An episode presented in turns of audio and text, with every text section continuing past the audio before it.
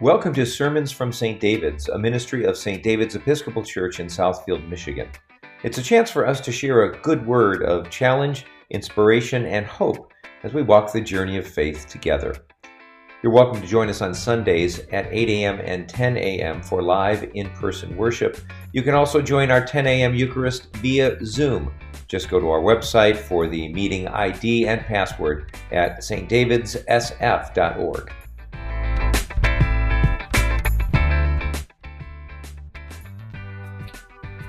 Lord Jesus Christ, Son of God, let your will be done through us. Amen. Amen. Before you sit down, please turn to somebody who looks like a mom and say Happy Mother's Day.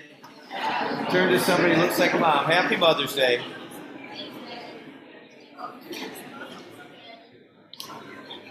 There you go. There you go. You look like a mom. Happy Mother's Day. Did you know that by the time they are born, babies can actually recognize their mother's voice. I know it doesn't sound surprising, but in one study, doctors gave one day old infants a pacifier, and they connected that pacifier to to a tape recorders. And depending on the baby's sucking patterns, the pacifier either played a tape recording of their mother or a tape recording of a, a, some other random woman. The amazing results, says the study's Columbia University co author, is that within 10 to 20 minutes, the babies learned to adjust their sucking rate on the pacifier to turn on their own mother's voice. Within like 10, 10 to 20 minutes, one day old babies. This points us to a newborn's innate love for their mother's voice, certainly a preference to it.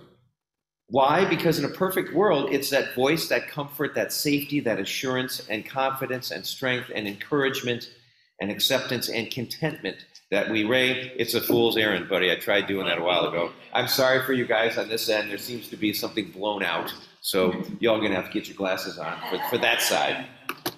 Anyway, uh, this is uh, when when when an infant hears that mother's voice of contentment and strength and goodness and encouragement. That's what psychologists call of, of, of a voice of a family of origin.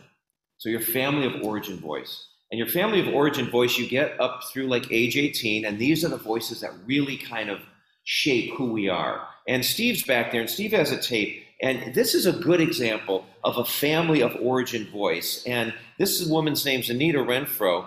And uh, let's see, do you have her at the very beginning there, Steve? Um, yeah, there you go. Okay, let's see what we can do. Do you have her volume? Yeah, make sure you turn her volume on here so we can all hear her. She is going to really, I think, remind us of what these family of origin voices sound like once we get her plan.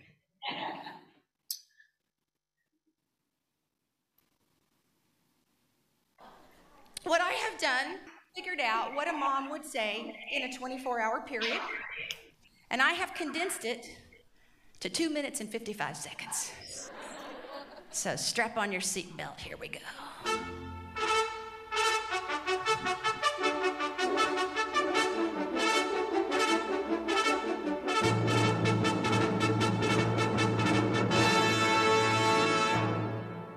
Get up now, get up now, get up out of bed. Wash your face, brush your teeth, comb your sleepy head. Here's your clothes and your shoes. Hear the words I said. Get up now, get up and make your bed. Are you hot? Are you cold? Are you wearing that? Where's your books and your lunch and your homework at? Grab your coat and your gloves and your scarf and hat. Don't forget, you gotta feed the cat. Eat your breakfast. The experts tell us it's the most important meal of all. Take your vitamins so you will grow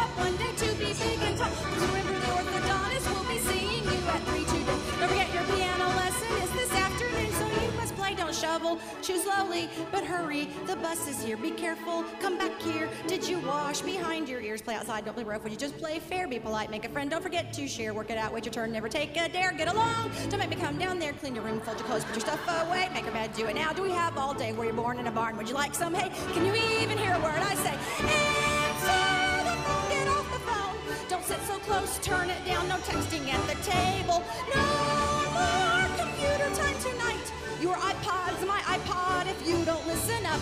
Where you going and with whom and what time do you think you're coming home? Saying thank you, please, excuse me makes you welcome everywhere you roam. You'll appreciate my wisdom someday when you're older and you're grown. Can't wait till you have a couple little children of your own.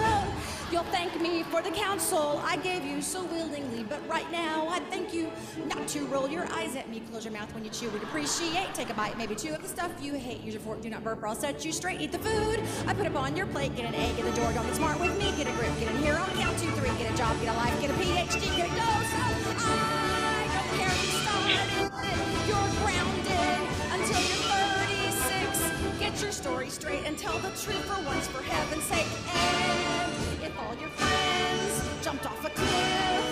would you jump too? If I've said it once, I've said at least a thousand times before that you're too old to act this way. It must be your father's DNA.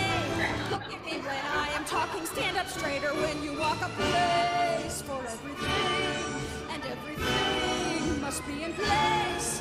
Stop crying, or I'll give you something real to cry about. Oh! Brush your teeth, wash your face, get your PJs on, get in bed, get a hot, say a prayer with mom. Don't forget, I love you. And tomorrow we will do this all again because the moms are clever. You don't need the reason why. Because, because, because, because. I said so, I said so, I said so, I said so. I'm the mom, the mom, the mom, the mom, the mom. Ta-da! Anybody heard that advice before? Any of us had to go to therapy as a result of hearing that advice.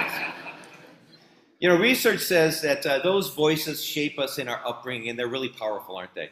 The voices that we hear from mom and dad and from our environment. Research says that we tend to repeat the relational patterns that we learn in childhood, unless, of course, we make conscious and intentional efforts to change them. And so when I talk about voices of origin, this is what I talk about these voices that that uh, shape us from when we're kids. But then we turn 18, we become adults, and that we contrast those family of origin voices with something that psychologists call family of creation voices. These are the corrective voices that we seek out as adults when you and I get older. These are the voices that we choose to hear because as we get older, we can choose our environments, the people and the influences that we want to surround ourselves with. And that, I think, is where our gospel takes us this morning. We're in John, we're in chapter 10, and we have uh, Jesus at loggerheads with some of the religious leaders of the day. They're unhappy with his teaching. They gather around him. They say, Jesus, we don't get where you're going. We don't understand what you're saying. And Jesus tells them this You can't hear my voice. That's the problem. In this chapter, Jesus talks about sheep, how sheep hear the shepherd's voice, but the others don't. So here, so there are some competing voices, one from the shepherd, one from somewhere else. And sometimes there are competing voices between our voices of origin and our voices of creation. And this is kind of the point for the sermon this morning. Is which voice are we listening to? How are we replacing those difficult voices of our past with the healthier, more productive voices that we need to grow into the kind of people God's calling us to be? Folks, we get to choose a lot of things in life. We get to choose what we surround ourselves with the voices, the influences, the people, the TV shows, the websites. What are we tuning into to inform us and to shape us? Which voices are we choosing to put around, uh, put in our ears? Are we tuned into the right voices? You know, many years ago, I worked at a TV station. I had a, a lady call me up uh, one day, just a viewer, and she called up and she said, uh, I can't get your station in on my TV here. And I said, Well, what, what station you tuned to? She said, I'm tuned to channel six. I said, Well, you just called channel nine. I think we, we all understand what's going on here. In other words, it's not the station's fault. And our inability to hear God's voice is not God's fault. And we have the ability to choose which channel we're going to tune into. There are few things I think our mothers want from us, more from us to more than for us to be mature and happy and to live out God's purposes for our lives. And that means making room for those voices that shape us in healthy, wonderful ways. How many of us heard voices growing up? We went through experiences, we witnessed events that just have not helped us grow. And yet, when we're mature, as St. Paul says in Corinthians, when I was young, I listened to young voices. Now that I'm older, I listen to older voices. Many of you have heard me tell the story of two Israelites walking together down a path. It's a muddy path they're walking down. There are stones and there are goopy puddles in this path. And the first Israelite, he's got his gaze fixed downward and he's looking at that muddy path right in front of him and he's saying, What a dirty, drippy mess this is. My sandals are going to be ruined. I'm getting mud on everything. And this is really impossible to walk through on this path. Meanwhile, the second Israelite, he wasn't looking down. His gaze was firmly fixed on, on, on his left and on his right and what was around him. And he was in absolute awe as he turned to his friend. He says, I have no idea what you're talking about, man. Look up. We're walking past walls of stilled water. We are walking through the waters of the parted Red Sea. Two people, two visions, listening to two voices. Friends, in a fearful, complaining, downward looking world that we live in, the Good Shepherd wants you and me to hear his voice and to look up and to simply gaze at the grandeur around us. This is one of the more difficult things I think we face, you guys. We are in such a downward looking world out there. The world's telling you that everything's going to Hades in a handbasket. And yet we come here where Jesus says, No, listen to my voice. My voice is describing the real world. And this is the world of grandeur and awe that surrounds us.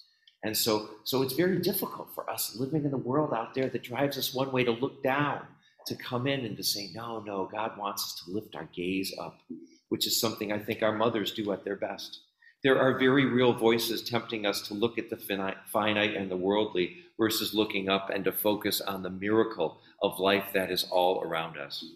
In what ways are we limiting God? Because we're choosing to look down. We're listening to the world's voices, and so we can't hear the shepherd's voice who says, Move your, move your eyes up Look at the grandeur all around us. You know, over the last few weeks, I asked many of you to send me photographs of your mothers and to use one word to describe your mom. And as we close out this sermon, we're going to play that video compilation for you. Uh, it's got those pictures and it's got those adjectives. And those adjectives are the voices that I think their children heard because when I look back and I'm trying to put all those years of my mother's influence into one word, um, it turns to a pretty good word. And, and there's some pretty good words up there. And so, what I'd like you to do is to pay special attention as that video is playing. And, and I want you to choose one word to characterize a voice that you need to hear this morning. Maybe it's the word kind or loving or supportive. But I think that the shepherd's voice continues to speak.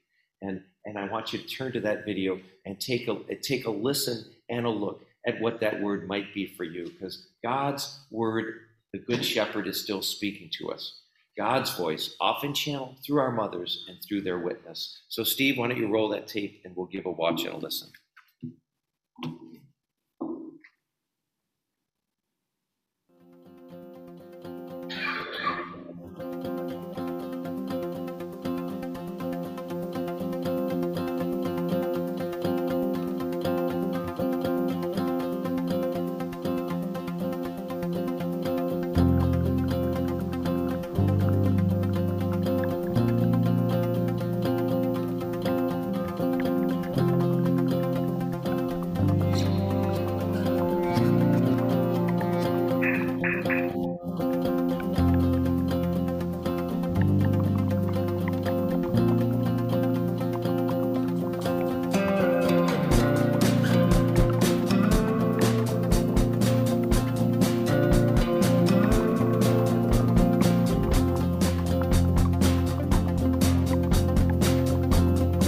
Two words to describe our mom is perfection and amazing.